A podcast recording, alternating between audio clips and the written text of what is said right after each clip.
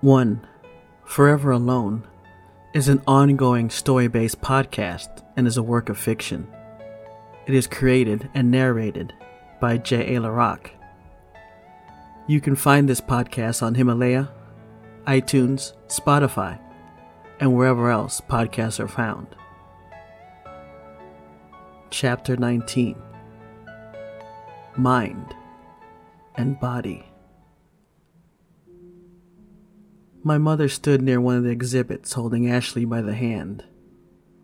She must have been no older than eight years old. Her eyes were bright with excitement as she pointed at the apes in the cage. My mother, however, was upset. Her eyes searched around the room until they focused on something. I followed them to find my younger self leaning against the wall near the exit. I remembered that day. My mother had taken my sister and myself to the zoo. I was upset and spent the trip rondering off by myself just to anger her. The look on her face when she walked over towards my younger self reminded me that I had succeeded. Timothy, I will not tell you again to stay next to me and your sister. I knew how upset she was but I did not care. Watching those other families taking pictures and having a good time just angered me further. I hated them for being happy. At the time, I didn't know why. My mother grabbed my arm tightly, snapping me out of that state. Don't you ignore me! What is wrong with you? I pulled my arm away, which angered her even more. She knew what was wrong. If I have to be here, why couldn't Jonathan come? I asked. I knew the answer. It was less than a year ago that I stopped going to church. I was vague about my reasons why to my mother and father, but they spoke with Miss Grant and were able to get the whole story. While they never said it outright, they looked upon Jonathan a bit differently after that. They believed he caused me to leave the church, but the truth was his name could have been replaced with anyone, and the result would have been the same. After that, whenever they did not want Jonathan to come with us somewhere, they would use the same excuse every time. I've already told you. This is our family time, Timothy. You should not feel you have to be here. You should want to be with your family. Family time? I should want to be here? Then where is Dad? Shouldn't he want to be here too? Oh, that's right. He's working again, like always. One of the reasons I always felt that unchecked emotions were dangerous is that when they reach a boiling point, you will lash out at whoever is closest at the moment, even if they are not involved. It was true that my mother went along with not allowing Jonathan to accompany us, but she did truly believe in spending quality family time with us. I was angry at my father because I did not fully understand what his sacrifice meant. In the end, however, I wished his ambition was truly for himself, and not because he felt obligated to improve for the family. A reversal from actions based on emotions to understanding of actions based on a rational thought. Daddy's on his way, Ashley said in almost a cheer. I'd almost forgotten about Ashley. The innocence in her eyes, her unwavering love, her ignorance. It was just as upsetting as those smiling families. No, Ashley, he's not. Just like he wasn't at your recital last Friday or your play two weeks ago. My anger and hate were unreasonable. I was old enough to understand what it took to raise a family, and yet I acted in such a manner. To want to shatter the world Ashley was in just to see her upset was. sick. In time, she would come to understand, but it was not necessary to reveal the way things really were to her at such a young age. That's enough, Timothy. Your father is working hard every day so that we can have a better life. This isn't just about you. A father has to think of his whole family before anyone or anything else. Hopefully, you'll understand that when you're a little older. I was stunned for a moment seeing how upset my mother was. It was not just because of what I had said to Ashley, and it was not just because I was 100% off base. I had overheard my mother and father fighting a few weeks earlier. My mother asked if there was any way my father could be off for their anniversary, but he was scheduled to be out of town. For a moment, during that fight, she sounded the same I did. It was in fear, and she was upset, but there was nothing that could be done to change things, and she had to learn to accept that. I think at that moment, I understood that I had to learn to accept things as well. I understand that he hasn't been thinking about us for a long time, I said to my mother. I'll never be like that. Never. She'd not see the tears in my eyes as I ran out the door. I was lying, and even then I knew it. There were things in life that had to be done, and either the ones you are with understand that, or they do not. Either way, it will not change what needs to be done. The images faded, and I was returned to darkness. I took a step forward. It was so dark. I wondered if I would be able to find my way back to the door. A crackling beneath my feet startled me. I jumped and realized I had stepped on something and broken it. I reached down and felt two objects on the floor. I picked up a cell phone, now broken, and a digital camera. I aimed the camera in front of me and pressed down on its silver button. A bright flash briefly illuminated the room. I fiddled with the switches on the camera, and a bright light shined from the flash bulb. I scanned the light across the room and saw there were more phones, purses, cameras, and other items on the ground. I slowly lifted the light up to the exhibits and just stared blankly at the empty cages. There was no more doubt. I felt sick and exited the primate house. Outside, the smell of smoke and fire only made it worse. I felt myself panicking, fear slowly taking over. I used anger to fight it back.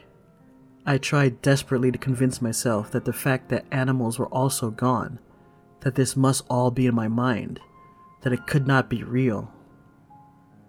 Then something inside me called to me to look at the camera. I searched through the stored pictures and discovered the camera belonged to a family. They looked a lot like mine. There were pictures of them together as recent as that day, according to the date stamp. The last picture taken was at 1:11 p.m. Someone else must have taken it.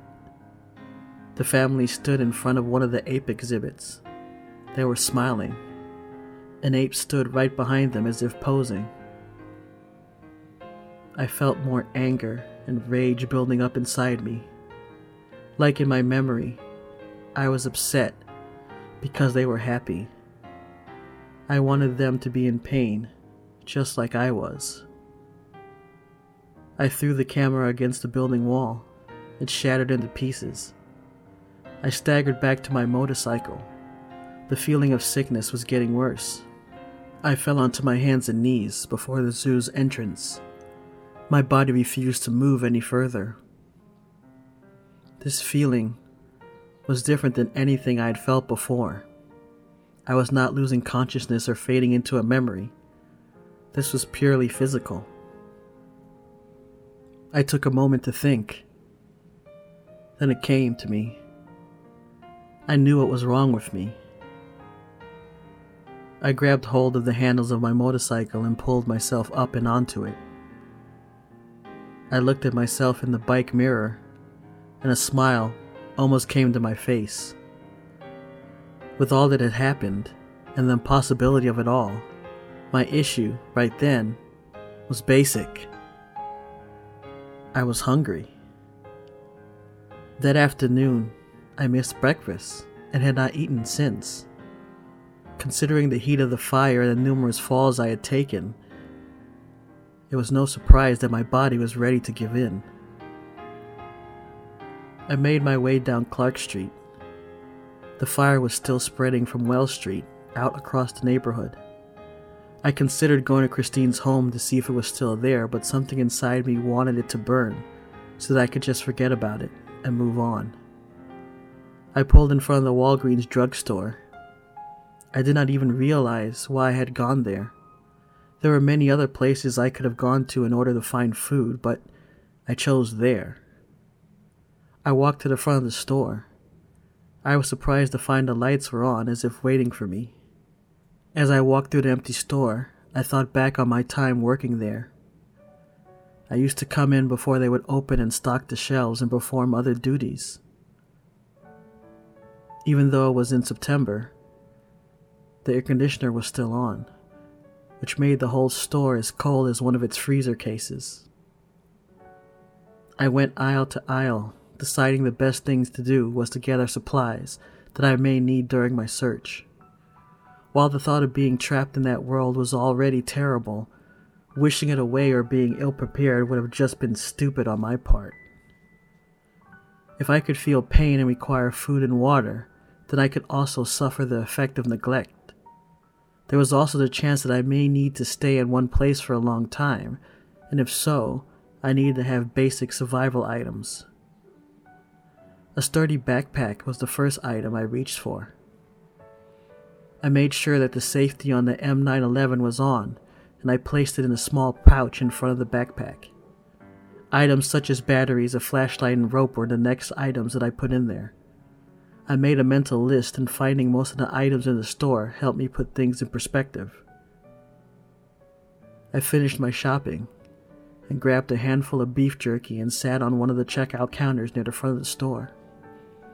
Across from me was another customer checkout when I worked there, I would sometimes be stationed at one of the checkout lanes. While I hated dealing with people, I was pretty good at it. Whenever someone would become irrational, I would break down their argument until they understood my point, or stormed out. Either way, I would be rid of them. Strangely enough, it was Jonathan who got me the job at Walgreens. Not long after we started college, Jonathan and I began talking again. I had grown during the summer while searching for what college I wanted to attend. I had the grades and my family had enough money to send me almost anywhere, but the more time I spent thinking about the road I was heading down, the less I wanted to traverse it. Seeing other people fret over what college they were going to and what contacts they were going to make made me realize I was foolish for acting that way during high school. Moreover, while I understood my father's sacrifice, I did not want to become like him. My future was to be for me alone. If someone wished to travel that road with me, then they would have to carry their own weight and keep up, or be left behind. Not a popular attitude, to be sure, especially when trying to date. I had no time for women whose goals hinged on mine. I was honest with my opinions and feelings, and I learned, as I suspected, that most of the women my age just could not deal with the truth, and I could not deal with a lie. The end result was me, working for me, and only me. Jonathan understood, but now he was the one that was a bit more goal oriented. He had fewer choices than I for college, but he got into DePaul University and so did I. We met in a cafeteria one day and just started talking things out. He was reasonable, and we were able to put things in the past. After shaking hands and walking away, there was an uneasy feeling inside of me. I felt that our friendship was doomed to fail, and I felt that once again it would be me who brought forth that failure. I kept thinking about my time working there, and I could feel my thoughts pulling together yet another memory to the forefront of my mind. All of these memories, dreams, nightmares. It made me thankful for all those conversations I had with Aunt Jackie. It was her who taught me many things about my dreams and nightmares. However, there were a few things that she did not tell me. One being that you bring your weakened physical state with you into a dream world. At the peak of my ability to control and escape my nightmares, I was stricken with an infection. Being bedridden, barely able to move, was painful enough to deal with during the day, but it was even worse at night, in my dreams. It's simple, really. If your body is weak, but not fully debilitated, your mind is busy trying to correct whatever is wrong with you physically. Because of this, any abilities one may have had in the dream world are weakened or lost altogether. As nightmares go, that week was the worst I had ever experienced. Until now. As I felt myself being pulled into my past, I realized just like my mind, I could not allow my body to weaken. They work in concert, and if I was to survive and find the answers that I sought, then I would need to remain vigilant that both mind and body remain strong. Next week, Chapter 20